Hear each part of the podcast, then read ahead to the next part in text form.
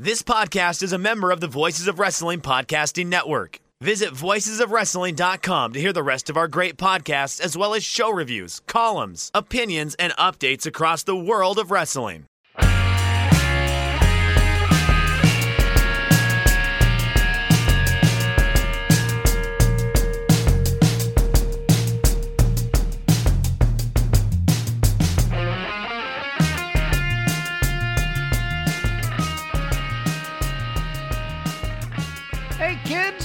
Like professional wrestling? Well, we like professional wrestling too. This is Shake Them Ropes for the last week of September 2022. I am here. I am Jeff Hawkins.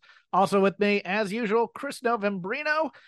Breaking news as we go to air: the founder of New Japan Pro Wrestling, Antonio Inoki, has passed away. I will admit right up front that I cannot speak on this subject with any amount of intelligence for the most part. Other than, you know, having seen Inoki wrestle occasionally, and I know of the infamous shoot fight with Muhammad Ali, which has gone down in wrestling lore, wrestler versus boxer, and of course, Inoki decided he wanted to make it a bit of a shoot fight. But yeah, that just a guy who, look, New Japan is synonymous with great professional wrestling from that country. And, you know, a lot of my fandom of New Japan came in the early to mid 90s when it was quote unquote at its hottest. But at the same time, it's one of those things where it is a legacy of quality wrestling for wrestling fans, even up until now with the Forbidden Door.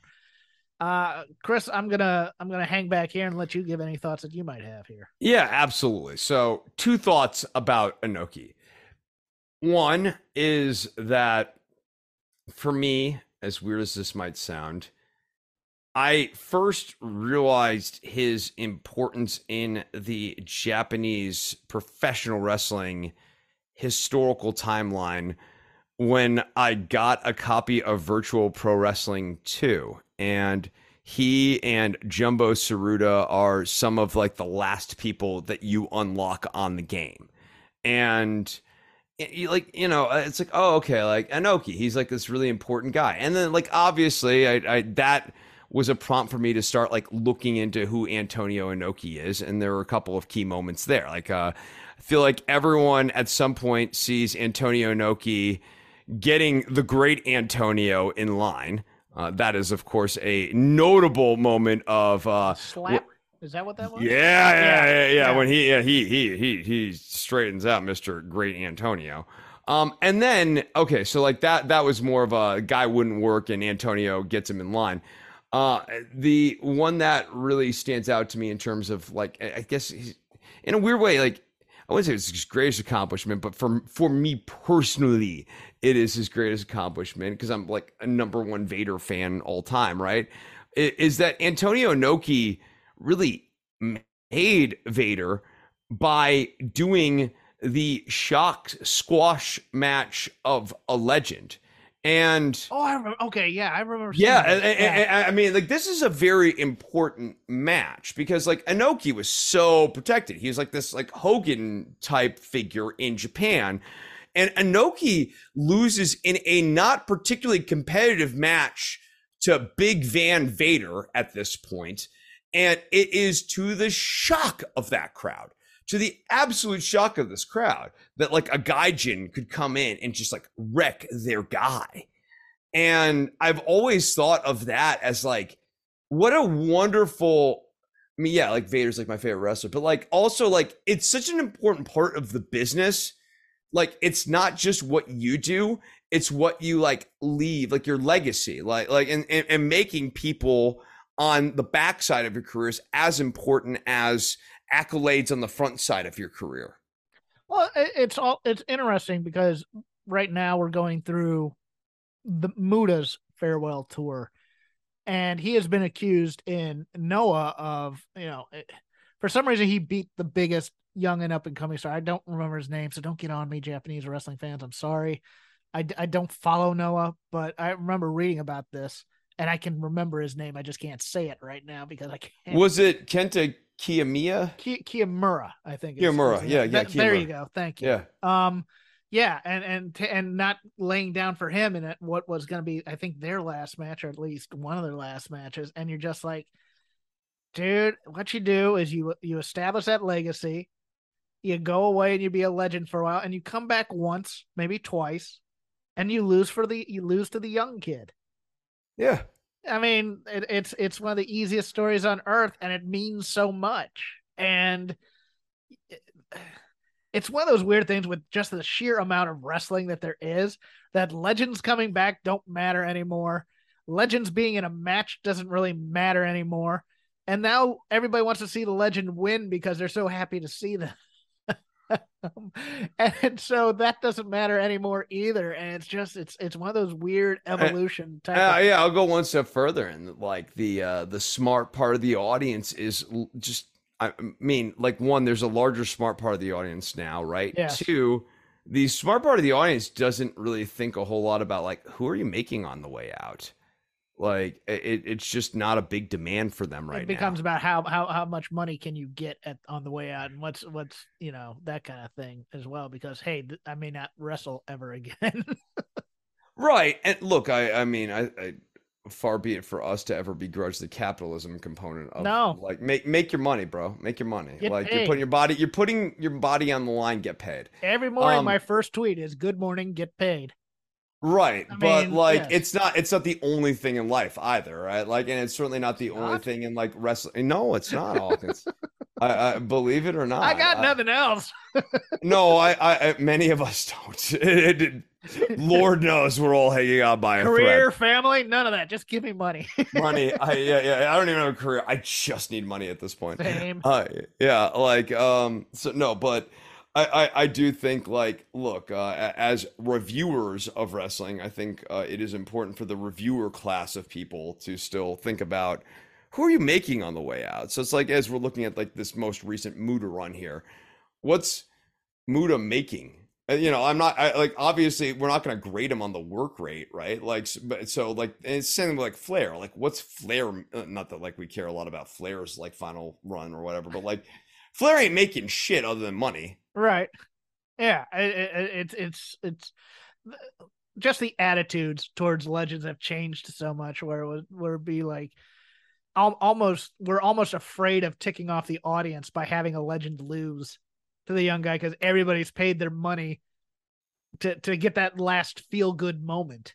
And it's like, well, dude, the feel good moments when they come through the curtain, yes, you see the guy's still alive and can do the thing. Yes. And the feel good moment is when he hits that finisher the one more time, and he gets kicked out of it. Yes, and yes, the young guy kicks out, but, like, that's okay. Yes, that's okay. That's part of the drama. It's part of the magic. It's part of it. Yeah. Right. The old gunslinger must go into the sunset for the new gunslinger that you love. Yes. Yes, I totally agree. There will be other people who can speak on this more intelligently. Dave Meltzer, probably Joe and Rich in some ways. So yeah, they'll have more time to think on this than we have. Like, we literally heard this 5 minutes ago. So as we went to air. Other news, Vice TV currently working on a Vince McMahon documentary. According to a report from PW Insider, it will air sometime in October. I have no information on what the subject matter is, but both Dave Meltzer and Brian Alvarez have recorded some comments of some sort. I assume if it's Vice, it's probably going to be about what a creepy dude he is with women in terms of how he ran his business. It's not going to be anything having to do with the wrestling side, I would assume, but you know, I don't know anything. Yeah, I would love an exhaustive look at the last 3.5 years of Vince McMahon's regnum. I mean, boy, great television to really dive deep into. A lot of depth. Hawkins. Vince, what are your thoughts on the plane ride from hell? You know, that kind of stuff. No, it's probably gonna be on the scandal surrounding him leaving WWE. I would probably. Yeah, no, I would. I mean, look, it's a massive story, and, you know, we're still getting the fallout from it, but look, it's a generational story. It's important. Regarding the Young Bucks and Kenny Omega, Dave Meltzer reporting that they haven't heard anything from the company, at least as of a few days ago. as the ongoing investigation continues. What are they still gathering data on, Hawkins? I'm asking that semi-rhetorically, but I'm legitimately interested. What could possibly take this investigation so long? I am under the impression that the investigation itself is probably wrapped up, but right now we're getting into is there going to be litigation amongst any of the parties? And separation and the method. To me, it's like, I think that if the investigation had played out in a way where the more innocent narrative that was advanced about the Bucks and Omega actually held water, I think that this would be basically wrapped at this point ish. I tend to think that the fact that we're still doing this means that, and there's other things that seem to suggest this, where the location of the bite mark is and all that other stuff on Omega's arm and stuff. It seems to me that maybe their story didn't hold all the water that they thought it would. I will give you a counter point in that they can't bring them back no matter if it did hold water, because of their positions within the company and because of, in case, let's say Punk gets fired because of this and he decides to sue for breach of contract or something like that. The company itself cannot show favoritism towards the other side just yet by bringing them back, because he could then use that as part of the lawsuit in some ways. So for right now, everybody's getting a little bit of a cooling off period, and I'm quite all right with that. I'm hoping everybody just kind of comes to their senses and decides to make money off of this after that, but that's me. Next week, we get an extra 15 minutes of Dynamite per Tony Khan. Oh, also, by the way, next week after Rampage, Battle of the Belts is also live. I was not aware that there was a Battle of the Belts. I have not seen anything on television about Battle of the Belts, Chris, and this is supposed to be a quote-unquote premium for television type event. Wow. This is literally the first I've heard about the Battle of the Belts thing. I mean, again, I get my information from what I see on the TV shows that I don't fast forward through or am stepping away from to, get a drink. So yeah, I didn't catch this Battle of the Belts thing. If it was announced on the show, it must've been once in passing. No, it was not. I don't believe it has been announced on television yet. And I'm just why are we not? We will get into this on the Lazy River, because I am having some issues with AEW and their builds. I really am. Yeah, no, I am too. The company's just been on kind of narrative autopilot for it seems like 6 weeks now. And I have a metaphor that if I decide to go for it, you may have to pull me back on it because it might not be suitable for radio or for podcasting. I'm old. I call it radio still. Ticket news. Royal Rumble tickets went on sale today. Today's Friday. God, it's been a long week. With VIP tickets going on sale Wednesday in San Antonio. It looks like they're going to try and sell 40,000 for the Alamo Dome, I believe, is where it's going to be in San Antonio. But there's this little clip in the Observer I want to counteract that with, which is very interesting in some ways. And our friend Garrett Gonzalez brought it up for Fight Game Media, is that they haven't sold out. AEW has not yet sold out Full Gear. And I've only sold 2,200 for next week's anniversary show. Whoa. And even worse, November 4th in Atlantic City, New Jersey right now, ticket sales stand at 776, which is brutal, especially since they did 5,500 paid and 5,900 in the building in February in the same arena. Now, I'm not going to get overwrought here, Chris. No, I'm not in trouble. No, and I'm not going to sit here and be like, CM Punk would solve all these problems. Right, but exactly. But boy, are we? That's not great. Are they hitting arenas too often with shows that quote unquote don't matter? I'm not going to say a Dynamite doesn't matter, but I'm just going to say law of diminishing returns type of thing. Especially if you lay a flat one in that room the last time. I don't have the card for it, but it's I don't have the card for that. But you're asking are we talking law of diminishing returns or whatever? One that I definitely do kind of believe in is if you run a town and you kind of lay a stinker of the show in, even a year later or whatever, the product can be different, but people still have this bad taste in their mouth from the last time they bought a ticket and they bought a stinker. Well, I think they're trying to cultivate certain cities too. And the problem with that is if you go too often for television, it's going to feel like the next television doesn't matter.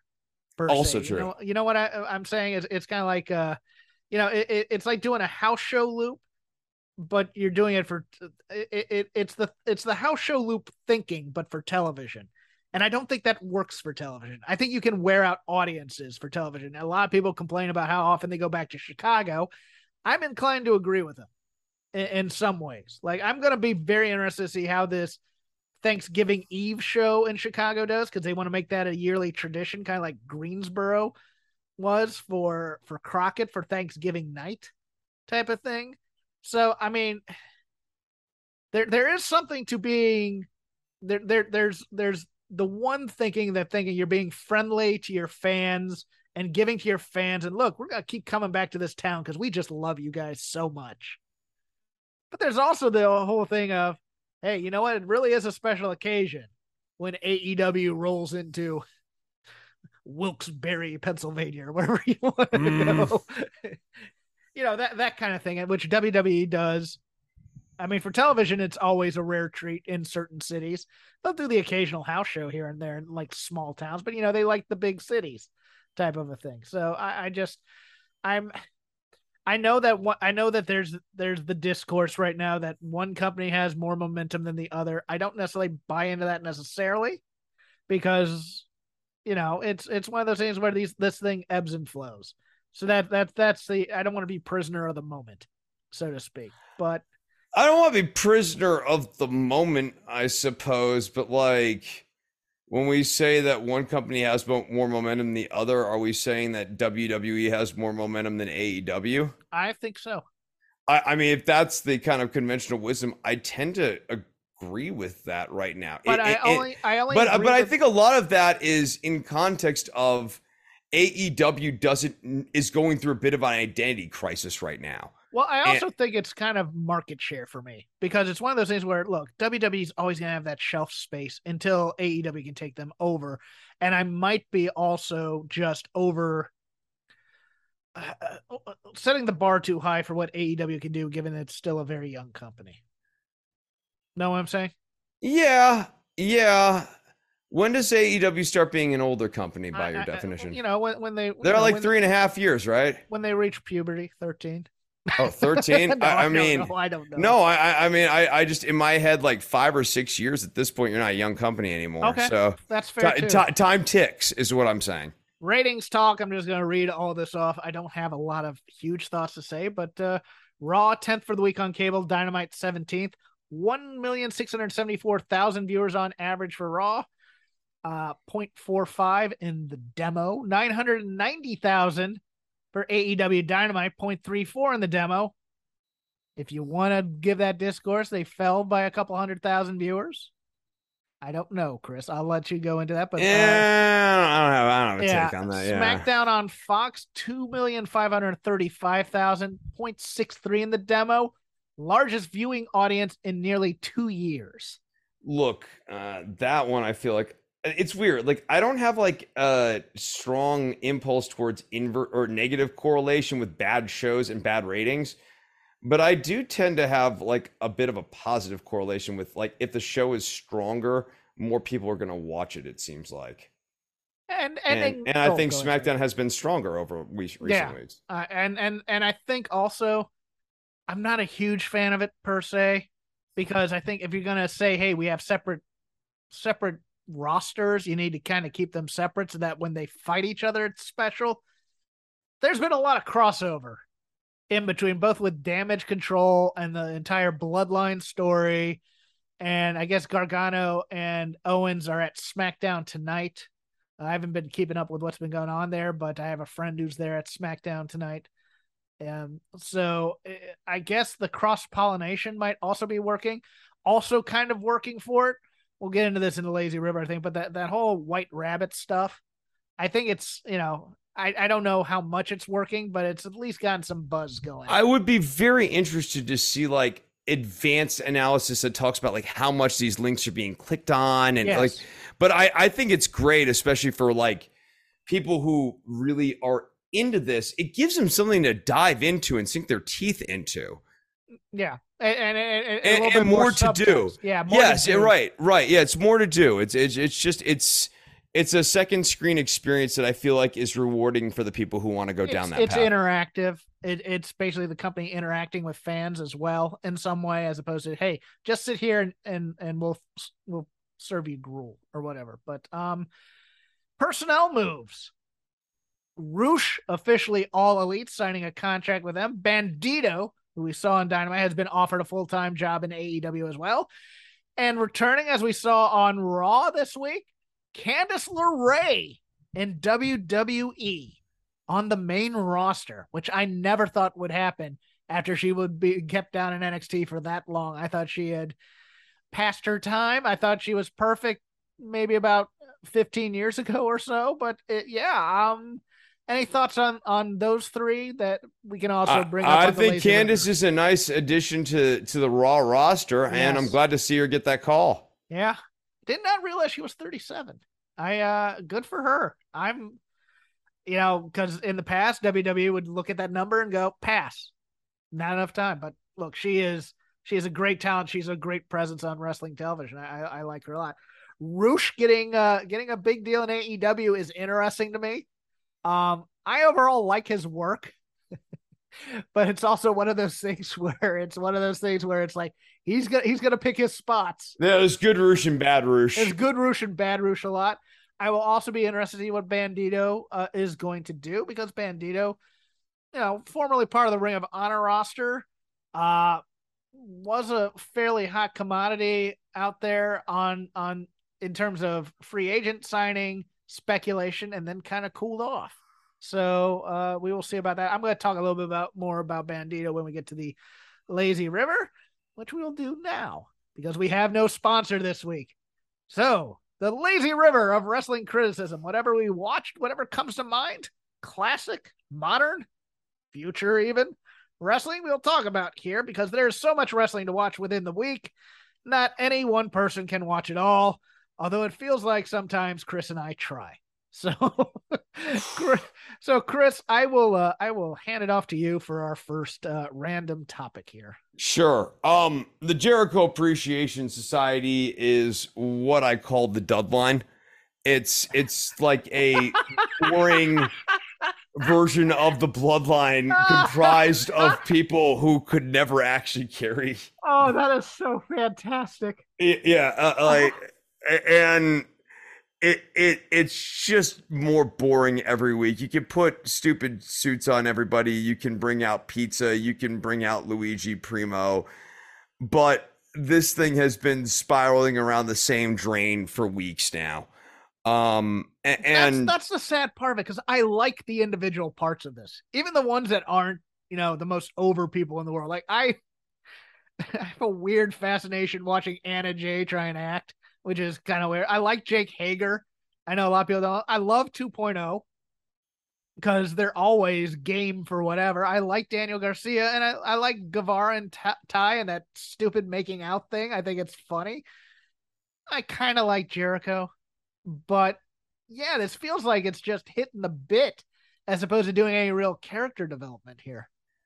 Yes. It's like, they came up with this, we're sports entertainers as like a thesis, but like, dude, you've got to come up with new material from week to week. Yeah, we're just going to do things that the WWE would do with people in terms of presentation, and then that's all we're going to do. And here's the thing, like the pizza party wasn't even really done like in an ironic meta in WWE, they always do pizza party sort of things. Or even as a Memphis, the heels are all celebrating right now. It's a good old fashioned heel celebration where they're eating cake, and it's not going to get crashed or whatever, but it's just the heels come out and Lance Russell's there, and the first family's out there, and they're eating cake and they have party favors and they're actually having a good time celebrating their evilness in terms of this big victory or whatever they've done over Lawler or whoever. No, instead, this is basic first 20 minutes of Raw BS. We're going to come out and everybody's going to get a turn at the mic.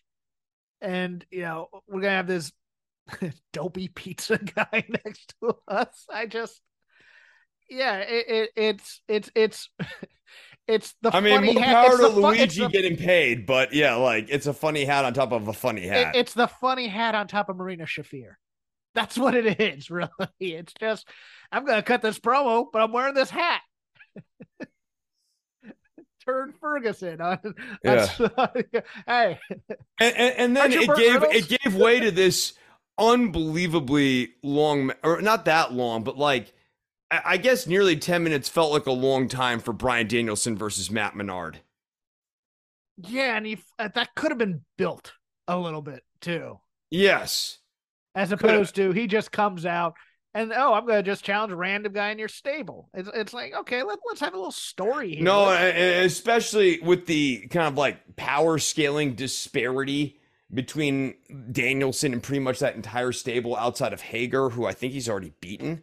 Yeah, no, you need to actually put like some story into that because like no one thinks that Matt Menard's going to beat Bryan Danielson. So like, you know, then it begs the question, what are we watching this next 10 minutes for?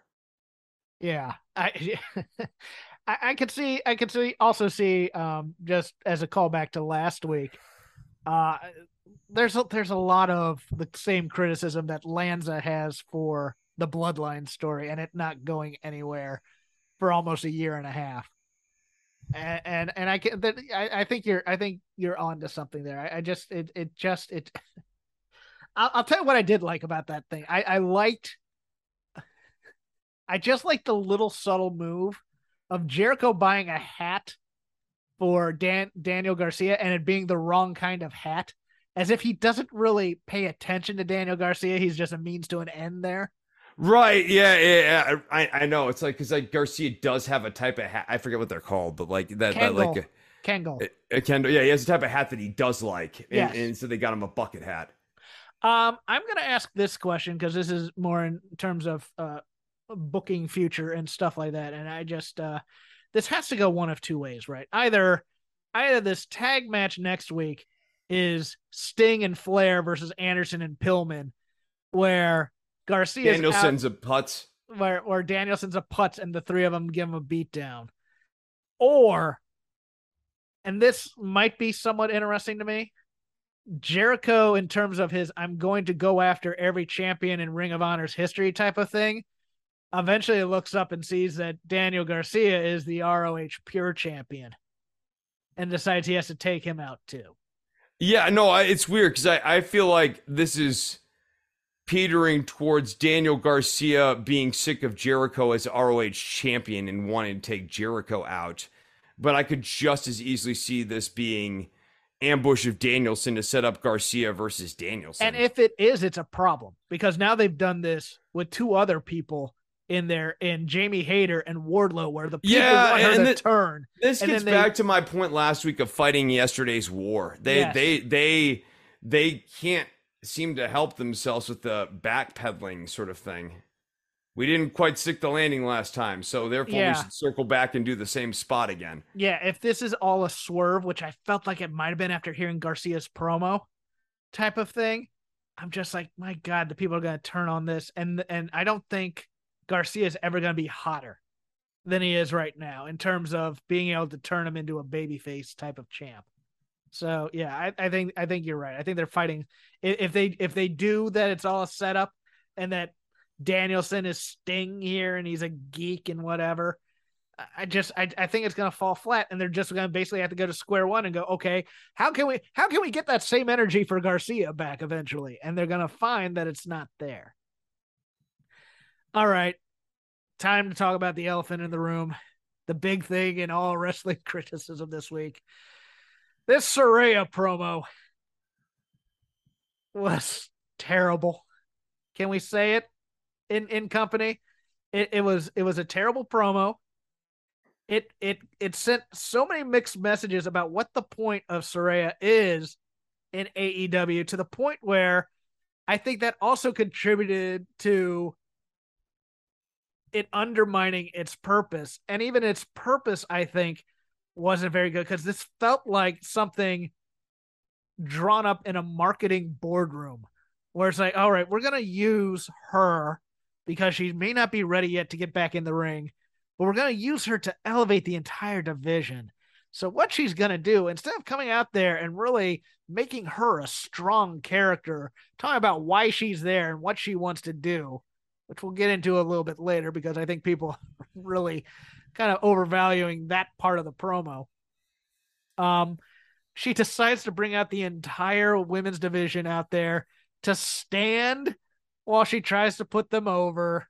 And it doesn't work. And she's like, bring out the women's division. She didn't even get through more than like one person. Yes. I mean, like the worst part about this is that it was this like cursory level thing. And she was putting over interim champion Tony Storm as the greatest champion in the company. And if you can't, based off of my summary of that sentence, realize the problem with the tone there, I can't help you. I'm sorry. You're out of touch. It was very TNA thinking. Yeah. Back in the day. And there's a certain disconnect there when you do these types of promos where it's just like they're all standing there and hey, these people can't speak for themselves, but they're all really good. And you people should like them. That just will not get them over at any point. And when you say I'm bringing out the women's division and the heels all stay back, and then out comes Britt and her crew, and Britt is in full Charlotte mode here, just cutting off Saraya at the knees in terms of talking about her neck and how she can't go anymore. And, you know, the veiled shot at Thunder Rosa. And I was like, this is not helping anyone in the division. And in fact, it's just making everybody think, yes, this is why the women don't get more opportunities. Now, as we continue in this, because I don't think anything in terms of the content needs to be really said here, because much like MJF and Yuta last week, Saraya is just out of the game, destroyed by Britt, other than your rhyme names with the S word, which people started chanting, but then they had to pot down because they don't want the adult language on the TV anymore. So Saraya comes out and she said, and she's oh, it's a revolution, the revolution, the revolution, the revolution, which is completely WWE branding. About it's the we're here to take over. We're here to cause chaos. We're here to cause chaos. Yes, yeah. It was. I'm here as the manager of the division to cause chaos. Of the Kabuki Warriors. I'm here to do that. Wow, yeah, that's right. She was the manager of the Kabuki Warriors for a cup of coffee. Yes. Well, you bring up a very good point as well that brings into a lot of my criticism about this promo.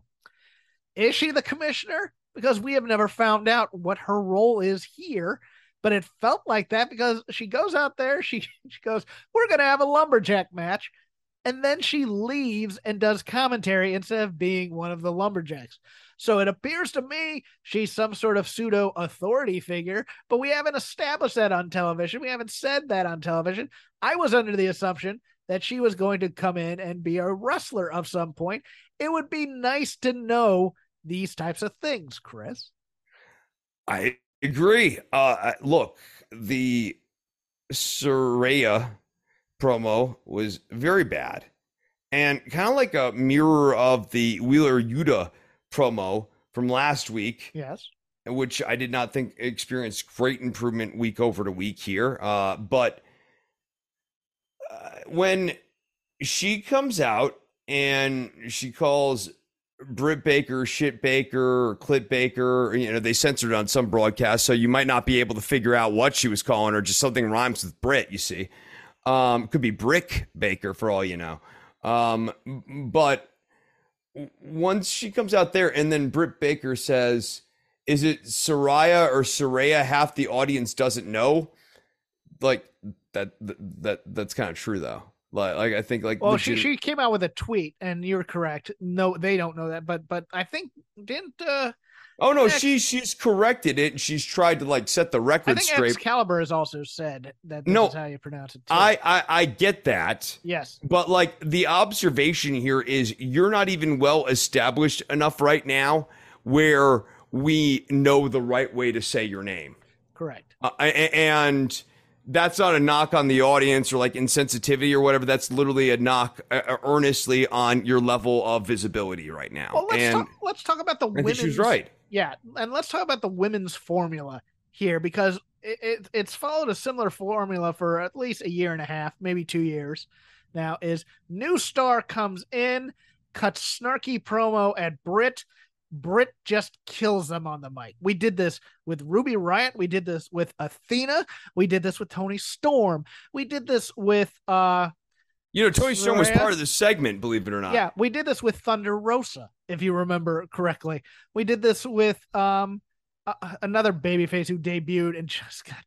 Oh, we did it with basically what we do is we throw every babyface woman at Britt Baker, and Britt Baker just demeans them in character, as opposed to as a heel to a, at best, generously a mixed reaction, but usually a positive one. There's a little fourth wall breaking in it that really undermines the entire process of it. And that's my problem with Britt. It sometimes, I think she's uber talented on the mic in terms of personality and things like that. I get that.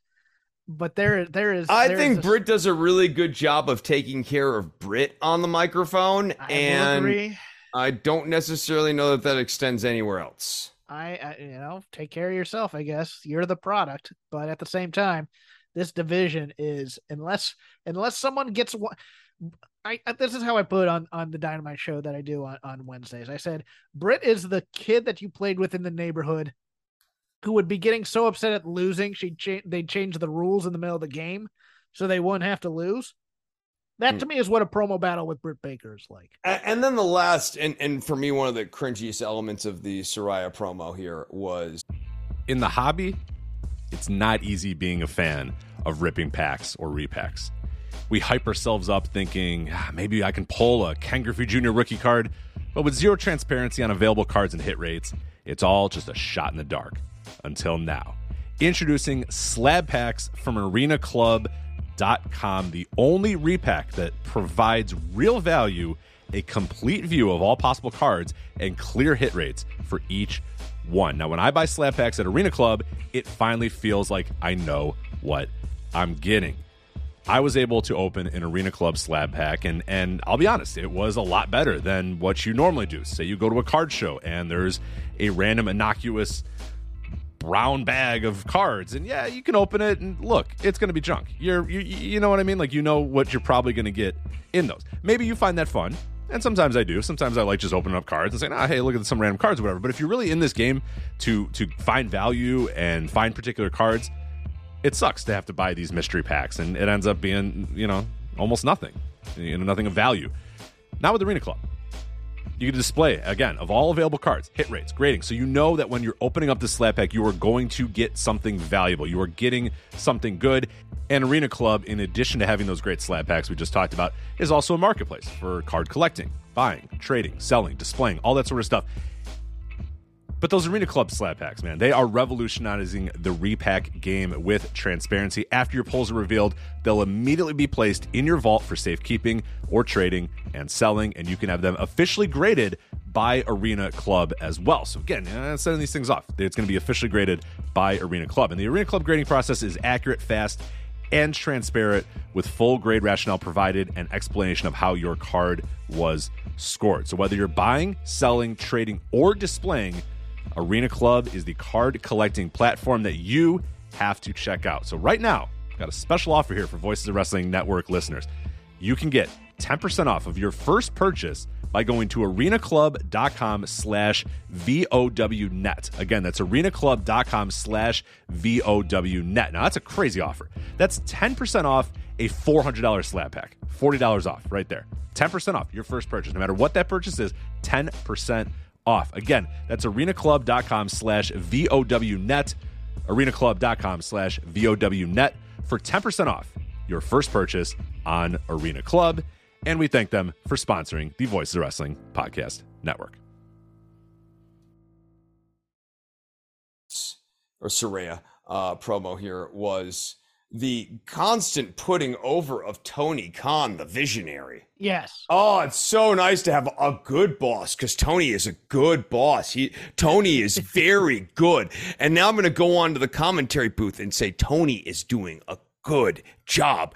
Good job, Tony. Tony is good. Like, good Lord, man. Get over yourself. Stop being so insecure. Yeah, well, I mean, there's a certain portion of the fandom that wants that. I get there's yes, I'm aware of East Tony Stan over there, and Western Tony Stan.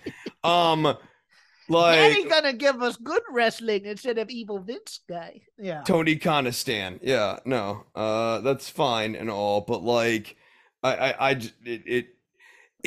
it makes her seem like a weenie to or an ass kiss to constantly be talking about how wonderful the boss is. It's nerd stuff. Your turn. Man. Okay. I guess, I mean, we can sort of continue on with this AEW show here. I mean, honestly, like I thought this was by and large a dud show. Like the Juice Robinson match. Goodness gracious, Hawkins. This went on way too long. Like for a world title eliminator match, not even a world title match. And I'm not saying Juice Robinson should have gotten a title shot. But like, come on, dude. It's an eliminator match. Either he pulls off some sort of schmishmaz on Moxley to get a second title shot within 10 minutes, or he doesn't. But like, let's keep these eliminator matches under 10 minutes, please. I agree with you. I understand that they want to keep the New Japan relationship strong, even though they kept saying he's a free agent. My problem with this, and I know that Mox wants to give. Good Lord, Mox gives so much to every guy he's in the ring with, and it's a positive. There's a time to give. There's a time to give. And a world title eliminator match. Yes. This is not the right time to go long. But my issue, especially with the Juice match, and especially with this program, including the Bandido match, is all of these programs should be 3 to 5 week feuds if we're going to do this. Let's have some. I mean, the Juice promo before the match was very, very good. Don't get me wrong. But that's something you want to play the week before he comes in and does a squash match to introduce himself, or even a week before the match. Not 5 minutes before he's coming to the ring to build the feud. The anticipation is something that is necessary in wrestling. Bandido, my God, that dude comes off the screen and he is fantastic. And if he give him a white duster, but please let's get some creativity here. Let's do a simple 3 week feud of he's the bounty hunter coming in to take the ROH title back home or whatever. And he's been terrorizing the Jericho Appreciation Society for about a month now. Wanted posters of the Jericho Appreciation Society. And if we're not going to show them on camera doing things to them, then how about we just have some vignettes of Bandido and introducing him and starting to educate the crowd a little more, even if they know him. Now, the talking point I heard that drove me nuts was, well, Bandido was in the main event of All In. So the fans of AEW know exactly who he is. Chris, do you remember what the last match on All In was? No. It was Kota Ibushi and the Jacksons versus Bandido, Rey Fenix, and Rey Mysterio. Who could forget that? Exactly. And this was 3 years ago. Guys, Bandido has not been on AEW television since, I don't believe. Ring of Honor, stop over. This is going to go even further into the hole I'm digging, but I saw people complaining about this Philadelphia crowd. You're complaining about a wrestling crowd in Philadelphia, Pennsylvania. Man, yeah, there is a problem with your product, and that was not one crowd. Isolated comment. That I saw that across multiple mediums. There is a weird conventional wisdom held by AEW faithful that the show does not fail the crowd; that the crowd fails the show, and it's just baffling to me as a reviewer. Could it possibly be that your two big title matches, number one, your main event title match was not even the company's title necessarily? Right. And you could sit there and tell me, oh, well, Tony Khan's doing a really smart thing about investing in the future intrigue in ROH. Philly is the home of Ring of Honor, blah, blah, blah. The year is 2022. No one cares about, all right, stop. And let's not bury the fact that the Bandido and Jericho match was very well worked. Oh, yeah. Extraordinarily well worked. I mean, it exceeded expectations.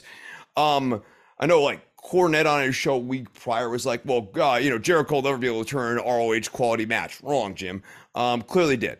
But it still doesn't get you away from the fact that, like, you're not really hooked into this Bandido story. No, because there's no story to be hooked into. There's no story there. Yeah, exactly. And he's an afterthought as Jericho cuts his promo afterwards. I love the visual of the blood seeping through his mask. I know it's terrible that he got stiffed on something, but it was such an awesome looking. I mean, it made him look like a badass. Oh, my God. Okay, so speaking of blood, one last thing. Juice Robinson drinking Moxley's blood in the year of our Lord 2022. Stop.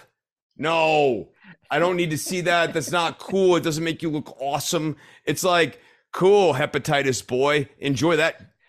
Yeah, I just I was gonna say. Oh, yeah. Oh, your other main event match was of course Juice Robinson from New Japan against your world champion, who is their two biggest stars were the first two segments of the show, and I get ratings, but for a wrestling show, you want to end strong. You know, it's no.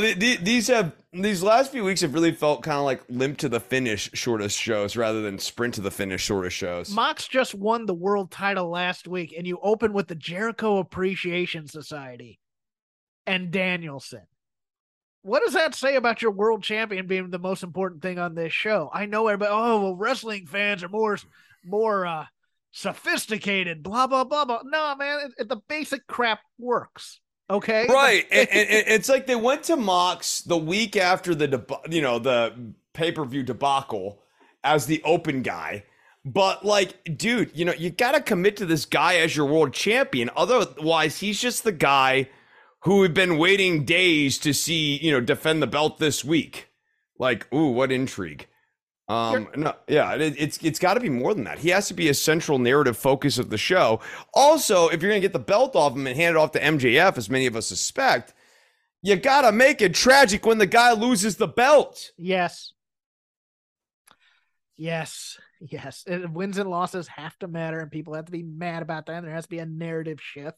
I thought this was a company where wins and losses mattered too. Yeah, I only have one other AEW note on my rundown, so I'll give it real quick. And it's a bit of praise, but it's a bit of watch this differently now, because a lot of people were really praising Yuta's promo, and I agree in some aspect. The vocal delivery itself was very good. What? Very, very. Was it? He cracked. He had a vocal crack. Hawkins. I don't mind the vocal crack because it means you're. I mean, it means you're passionate in some way. I know, but it was my like teenage it was teenage boy vocal cracky. No, though. But my voice cracks on this show a lot, so I forgive it. So maybe that's just minor to me, but I want to point out something for the people that are really, really saying, oh man, that was such awesome, blah, blah, blah, blah, blah. Watch his body language, because, and this is where my wheelhouse comes in terms of acting and performing, and not being the most confident performer in the world when I was starting out as well, and even sometimes now. Yuta gets in there and he has the fire in his voice. Don't get me wrong. It's great, but he's looking down because I'm thinking he's trying to remember his lines or whatever. And then when he's not looking down, he's kind of looking all over the place in the audience, but not really making eye contact to talk to any of them. And that's a move that people who do live performance in the round and things do all the time and stuff like that. But it doesn't when they're not confident in themselves. But the moment he looked at the hard camera, it all came together. And my note for him would have been, do the entire promo into that hard camera, looking at us, staring a dagger into that camera, because you're communicating with hundreds of thousands more people than are in that arena. The live crowd's there for ambiance, don't get me wrong, but you're talking to us. watching on TV. It is still a television product. And if you want to make it come off better, stop this. I need to connect with the crowd in some way. You connect with the crowd in your matches. You connect with us at home in your promos. And I was like, look at him. He's sounding fiery, but he's looking down at the ground. And so I'm just looking at him going, he has no faith right now. He's trying to remember words, or he's nervous or something like that. And that might be the no. And well, this man needs help and guidance on this front. Like I'm with you. I think you kind of nailed the thing that's really missing here is that, like, for 2 weeks now, Yuta has come out and tried to work the crowd to work the TV, and he needs to work the TV to work the crowd. Yes. I don't know that he can do that, but that's definitely a big process step that has been missing. Your turn, sir. Okay. I guess we can move out of the land of AEW and into I don't know. Let's do NXT. Why not? Want to do some NXT? We can do some NXT. Yeah, we can do some NXT. There's not a lot of NXT to do here. And we'll end with Raw, because I do have a couple things on Raw I want to mention. I kind of really enjoyed the A Day in the Life of Pretty Deadly segment. Oh, that was fantastic. I know it's like not like a heavy thought or anything like that, but like fantastic, maybe classic. No, but it's like classic, like vintage heel characterization. I'm very here for it. Classic 80s cheese. All it needed really, instead of being a day in the life of necessarily, was for it to be a stupid music video type of thing with no dialogue whatsoever. They're just doing all these same dumb things, but set to a popular song. And maybe some isolated quotes or whatever that like make them sound like airheads. Yes. But man, I am here for more of that kind of stuff. I think that just helps build them in terms of things. But the entire opening the robe to the belt, that's pure cheese. I mean, that's the workout videos of the early 90s, late 80s. I mean, they do this every week with somebody who wasn't on TV. If you're watching like regional television, and they're like in love with themselves, and like it's the Terry Taylor, Tully Blanchard type of thing. Yes, where it's like we're showing that they're really high society heel type things, the Fabulous Ones in some way, where they're doing the bubble bath. There's little shades of that in here. I adored this. Yes. No. I mean, like, look, their name is Pretty Deadly. They're supposed to be the pampered posh boy champions. And like, I was just tickled that they did this. I thought this is a great segment. I mean, it's nothing fancy or anything, but I just thought it totally worked for who these guys are. Let me counterpoint NXT with the one thing I had on here that I wanted to talk about, and that's Sol Ruka's debut. Okay. I like her. I thought she over-delivered in some ways, being at her first TV match. She has a certain presence. She's a very good athlete. She does the gymnastics very, very well. I just don't know if that's... This modern female style where they just want them doing cartwheels and flips and somersaults and tumbling. I'm a punch kick guy. I'm just like, it's so weird to me to have someone like her and not have her throwing drop kicks, because those to me would be so impressive looking coming from someone built like her. Yes. And is Amari Miller someone we want to invest in? Because There's a nice little point where she waves pre-match to Amari Miller, but I thought Amari Miller was also one of these younger people. I thought, and this was, I mean, you could see the ref basically guiding them through this match, and here's this set piece, here's this set piece. Let WWE / NXT, I mean, you have Santana Garrett as a coach there. Use her. You have Amber Nova working one of the schools in the area who does enhancement work for both companies. Bring her in. I'm not saying either's a great ring general per se, but they have a hell of a lot more experience than any of those two in the ring. Especially for debut matches. You need to have like a class match. Yes, this was a class match to do in front of your classmates. And I was a little confused because she's a surfer. I mean, we're now getting back to her vignettes suck. Hers. Yeah, they suck. They're very bad. They're a series of non sequiturs. They tell you nothing. As the tide comes in, it's time to go to shore. What the hell does that mean, Hawkins? I'm scared of the big waves. I don't know. I spent some time on the beach. So to me, if you're scared of high tide, what that tells me is that you are a timid surfer. Most surfers actually live for high tide, Hawkins. Yes. Come on. Has anybody here seen Point Break, for God's sake? The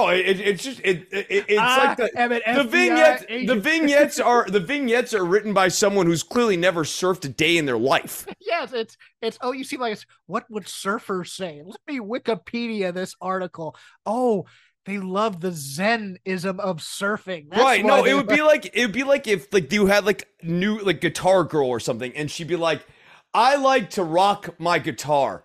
There is nothing quite like jamming. It really puts the wind in my hair. I love to rock. And you're like, okay, this girl doesn't even know how to hold. Let's shred. Yeah. and also, no. Turn it up to 10. This one goes to 11. No surf-related offense for Sol Ruca either, if I remember correctly. Why are you not doing a surfboard? This is your gimmick. This is your entire hook. Some sort of exhibition of how you use tranquility to your advantage, that. Yeah, anything. There's just it was a very flavorless debut among everything else, and that's a perfect adjective for it. It's flavorless. It's look, we have this athletic woman who can do a lot of tumbling drills with this other woman. And they're going to do a little dance for you, and we're going to call it a wrestling match. And this should have been a student show in front of just the students. That's what this was. So, yeah, I did not care for that. Your turn, and I have nothing else for NXT. So, man, I guess I will say, to just wrap it up, the main event here, the Gallus versus the two guys, the finish of that was just they flipped it from Gallus just whooping up on these guys. They real quickly hit the glasses over Gallus's head, and then that's the end of the match. It was not an intriguing or engaging match. It was not good so much as it was long. It was very long, and I understand at the end trying to get Gallus over as badasses, but they just got beat, right? And in a clownish way too. You can't have Mark Coffey upside down in a trash can and stand him back up and spaghetti legs himself and then try to make him look like a badass afterwards. And then send a SWAT team after them. Right? Yeah. You're you're swatting spaghetti legs. Yeah. Come on now. It's really. Think you brought enough guys?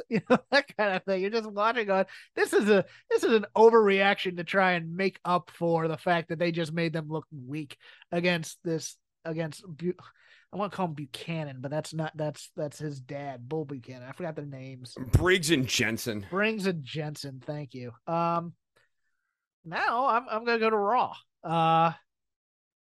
And this was something I mentioned last week after we went off air that we forgot to talk about. I don't know if it worked as well this week, but overall, this Dexter Lumis thing is getting over with this crowd. Oh yeah, no, I agree, and I actually think the Miz Squadron getting annihilated. I mean, that. Look, that's good. That's a good Miz segment to me, and I think it kind of goes to. I know the priorities between the two companies, and it's very weird because they both have their weaknesses. WWE is almost all foreplay, and they never really get to good action thereafter. No, for sure. You'll occasionally get a banger with Imperium or something like that, but they never really get to. They never really heat up the feud. They never, it's like, and if it's foreplay, it's nothing but kissing. There's no heavy petting. It never escalates to anything really. It's just you do a little heavy petting for a while and then you leave and you go to another person. You do heavy petting type of a thing. Whereas AEW, to continue this terrible metaphor that I teased earlier, two pump chump. That's what They all yes. action, and that's it, and it doesn't mean anything, and it's no foreplay. It's like, somewhat unsatisfying because we haven't built it at all, you know. Right, not really appreciating that the experience is actually it's the time you spent, not the destination necessarily. Yeah, hey, I got there. Cool. Yeah. Cool. Yeah. You forgot that it's a journey, my friend. Yeah. You forget that there needs to be like some service to somebody else in here, and you know. That's the worst metaphor I'll ever do. But Dexter Lumis can't wrestle. I'm like, how much does he need to do really? He just the whole thing. The genius of Miz to me as a character is he's a heel who you always want to see bad things happen to. You never want to, you never feel bad for him. Like it would really, you have to really kind of go beyond the pale, like stalk his house, or, you know, like one of the kind of crazier segs when they try to turn him face. Yeah. He's perfectly built for Dexter Lumis's stalker character to add to torment on a week by week basis. And I mean, like, I think, you know, Miz should win this first match and the tormenting should continue because that's where the money is with this. It's just a segment. It's a thing to entertain people, but like it establishes Lumis's character. Miz is a guy who you can torment indefinitely and doesn't hurt him a lick. I have no problems with it. Is it my jam? Is it my shit? No, it's the greatest thing on earth. And do I like it as much as K Manito or La Parka? No, but it's still one of those things that surprised me because the common logic going in was, well, you know, this crowd's going to turn on Dexter because he can't wrestle. I'm like, dude, do you know WWE crowds? I mean, they don't care. They just want this character goofy skits because they'll remember. I mean, Regal said it on his Table for Three, and I say it all the time. It's like, people won't remember you for your great matches, but, you know, that cross-dressing moment, that was the proudest moment of my career. Yeah, right. No, I mean, to his point, like, I mean, I think he's a real man was invoked on commentary this week. As a, you know, reference to Regal's career, it wasn't like, remember that time you put the Regal stretch on Ultimo Dragon in '98? And I hate WWE because I just want hot feuds and they never build. So don't think I'm being an apologist here, but I'm going to sandwich a negative with the positive here. And this is going to be tough for me, Chris, because I have to criticize Aunt Pam. I love me some Bailey. You know this. Mm-hmm. I love me this Damage Control stable. This feud with Bianca and the baby faces, we've never really been told why Damage Control is there. It goes into the we're taking over. Yeah, well, they want damage things and they want to control them. They allude to being looked over when they were down in NXT, and I think they need to go harder on that. And I think that would be good for fiery promos here, but they never quite get there.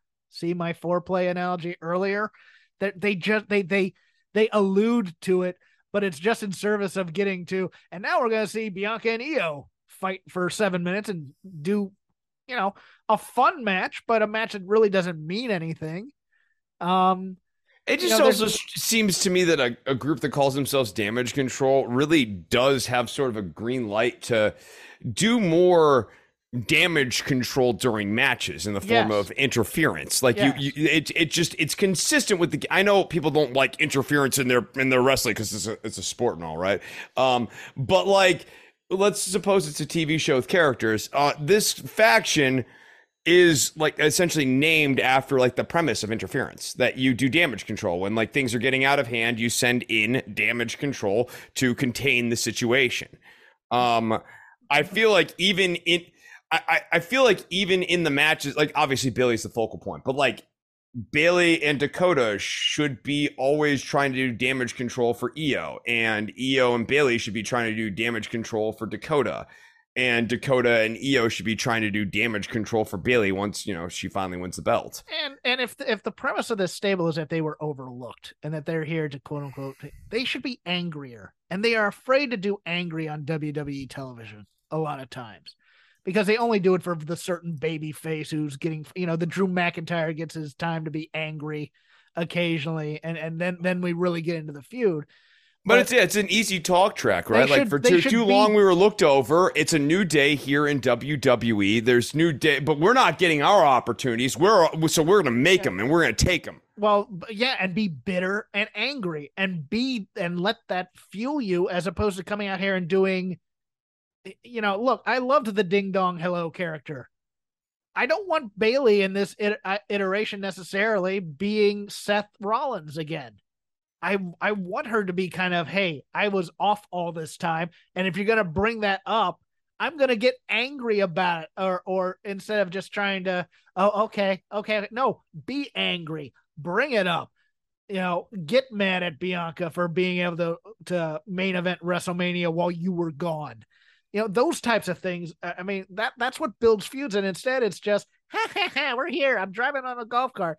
And now one of my flunkies is going to fight the main person over there and lose to, you know, set up I get to do a finisher on her and then talk to her on the mic. I mean, it's the formula, and it also goes to the criticisms of it, but it's just one of those things where it's, again, if you want the TV to be better, you got to kind of make the characters stronger as opposed to thinking of plot points necessarily. Because plot will come. Right. No. And plot tends to come from good characters. Good characters tend to naturally lend themselves to easy plots because you just know how person A would think about a thing, how person B would think about a thing. Yes. And you just anticipate natural friction from that. It's the whole point of doing gimmicks in wrestling, is to give people who wouldn't ordinarily have strong characters. So, yeah. I have one more thing, but... Do it. Anything else? I am... There's a lot... Look, I love Bayley. I love Asuka. I love Dakota. I love Io. I love Bianca. I love the women. The women's division is great, and I think Bayley and her crew being back have made it hotter. But damn, if the men's division hasn't gotten an injection of fun with Gargano and Owens doing the Panda Express gimmick again. And how about good TV match Rey Mysterio kind of sneaking up here? Like, I get that we make fun of Mysterio Science Theater 3000. I skipped over that promo, but the promo, but like Mysterio consistently at like in advanced ages continue to turn really good TV matches. Like, they're entertaining. That Balor match was a lot of fun too. Balor match was a lot of fun, and look, the Balor AJ story is a lot better than people are giving credit for. I agree. I love the whole, look, I'm not going to turn on you just yet. You're my friend. I'm going to keep trying, but know that I can kick your ass at any time. You know, that kind of thing. I think that's fun. You know, they teased it the first time where he didn't punch him or anything. He just goes, okay, just think about it for next week after being rejected. This week, he threatens him with ending his career. I could have done that, but I don't want to because I want you to join us type of a thing. I think Rhea has hit her stride on this, and you talked about this last week.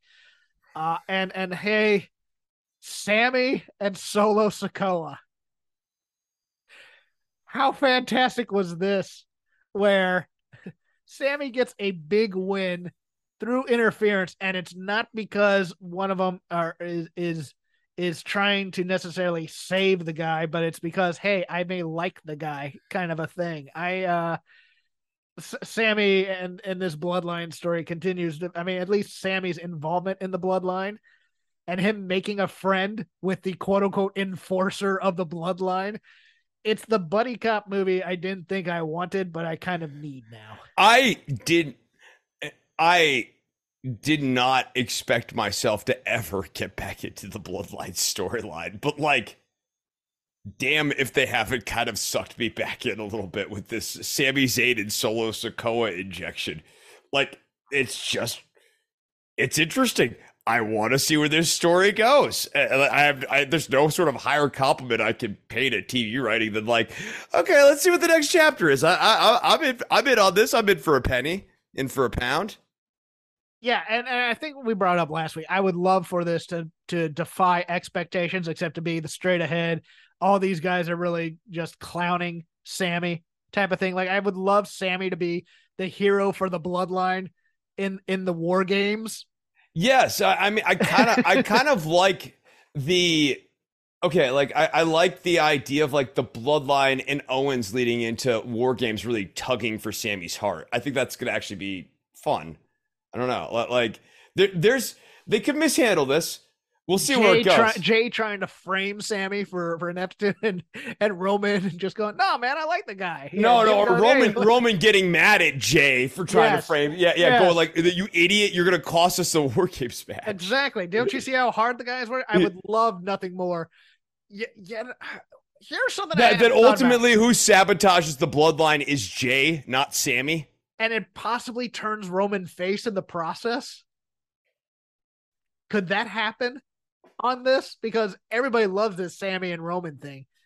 And everybody knows. I mean, look, the obvious thing to do is for Roman to eventually destroy Sammy because everybody loves Sammy. And then, as a way of sending a message to Owens going into War Games. Yeah. But if they went the natural way where this crowd wants them to go, Sammy and Roman becoming friends and actually ending up turning Roman in some ways to being a more likable person would be an interesting way to try and get back there. I know it would screw up their plans, but that's fantasy book and stuff. I get it. But at the same time, for right now, until they finally decide. No, you try to, when we're thinking about this stuff, I think you try to think of like, what's the most intriguing storyline? Yeah. And like, what could you fill the most weeks with? What would I pitch if I were in the room there? That's right. Right. Yeah. And to me, the intrigue is like, there is something really interesting about this heel Roman and seemingly in it for completely innocent reasons Sami Zayn in the bloodline thing. And so like you either have to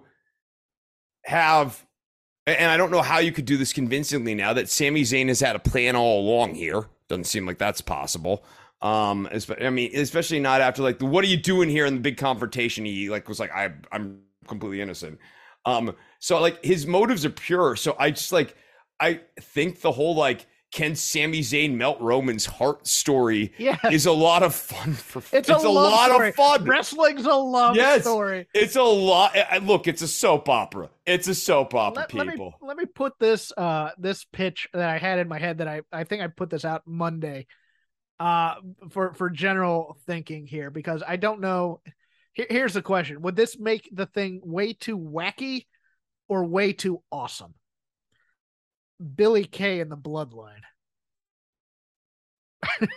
What does she do for them? That's a good question. I don't know yet. Yeah, I can't. So to answer your question, I wouldn't know unless you told me what she was doing. Like, I got you. Billie Kay as Paul Heyman's f up secretary, who is constantly screwing things up for Heyman. Just trying to be Naomi. That's what she's always trying to like do the right thing. And Heyman likes her, but like can't get over the fact that she just does not know how to not screw things up. She's the Miss Tessmacher to Lex Luthor, to Heyman's Luthor in the Superman movies. I don't know. That might be too an arcane reference for you. Yeah. Sorry. Yeah, okay, I can see that. But that would drive it far more into comedy, I think. Well, okay, but you're talking about Billie Kay, bro. Yeah, like, I know. Billie is aces at comedy stuff, yes. And she's into the wacky, generously mid in the ring. Because heel comedy is great, don't get me wrong, but at the same time, wacky heel comedy is sometimes cringe. So it's one of those things where I wasn't sure. But okay, anything else from you from this week? No, Damian Priest really settling into his own as a member of the Judgment Day too. I think this is really kind of helping him out. I really like his confidence. I do too. I do. There's a certain smugness about him that comes through on the TV that's really confidence, but he's portraying it as smugness at the same time. And when he speaks, I mean, look, he has a cool ass voice. So it's one of those things where he talks, where he does that in the again, kids, straight to the camera promo. There's a certain I forgot, I can't think of the word right now, but you believe it. There we go. Credibility. Thank you. Yep. And that's what I got for this week here, Hawkins. That's cool. We'll end it there. You can follow me at Crap Game 13. You can follow Chris at DWATG.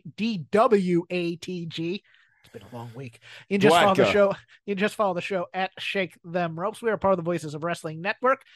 Any kind of show or any kind of wrestling you like, we probably have a show for it, including Joshi, including Open the Voice Gate, including trivia, including shows on theme songs, and including the new AEW show, The Good, the Bad, and the Hungy. Also, I believe Days of Thunder is on our podcast as well, not just the Patrons, and I've been enjoying some of them as well. I'm not as big of a Thunder fan as a lot of other people were back in the day, because I just viewed it as a B show, but it is a I viewed it as a B show too, but I have definitely come to appreciate that, especially in the first hour of Thunder. And I do remember this back in my viewing days. There usually was some sneaky, interesting matches in that first hour before they settled into the, plot second hour. My plug outside of the Voices of Wrestling Network, I am also part of Fight Game Media, much to the disdain of the Voices of Wrestling Discord. But you can follow us at patreon.com/Fight Game Media for $5 a month. You'll get my premium show along with a lot of other shows about a lot of other different stateside wrestling for the most part. But I do the Dynamite show with one Paul Fontaine, who is live at SmackDown tonight, giving hot takes on Dynamite and a more thorough deconstruction of the show than you do on than we do here on the Lazy River per se. But Chris also has a Patreon that he'd like you to support. Yeah, don't worry about the government. Has a Patreon that you can find over at patreon.com/DWATG. $1 a show is all I ask. I'm putting out like one show a month. So like literally, if you want to support my show for $1 a month, that would be cool. Are you enjoying this? Well, think about it. Go to patreon.com/DWATG. Do you want an answer from me? No, well, Hawkins, you endure this every week and then plead for me to come back the next week. It's weird. It's like, oh, that's horrible. Will you be back next week? It's a strange setup we have. But if you want to support my works on air, patreon.com/DWATG. It gives me $1 a show every time I put out Don't Worry, which is once a month. So $1 if y'all like what I do here.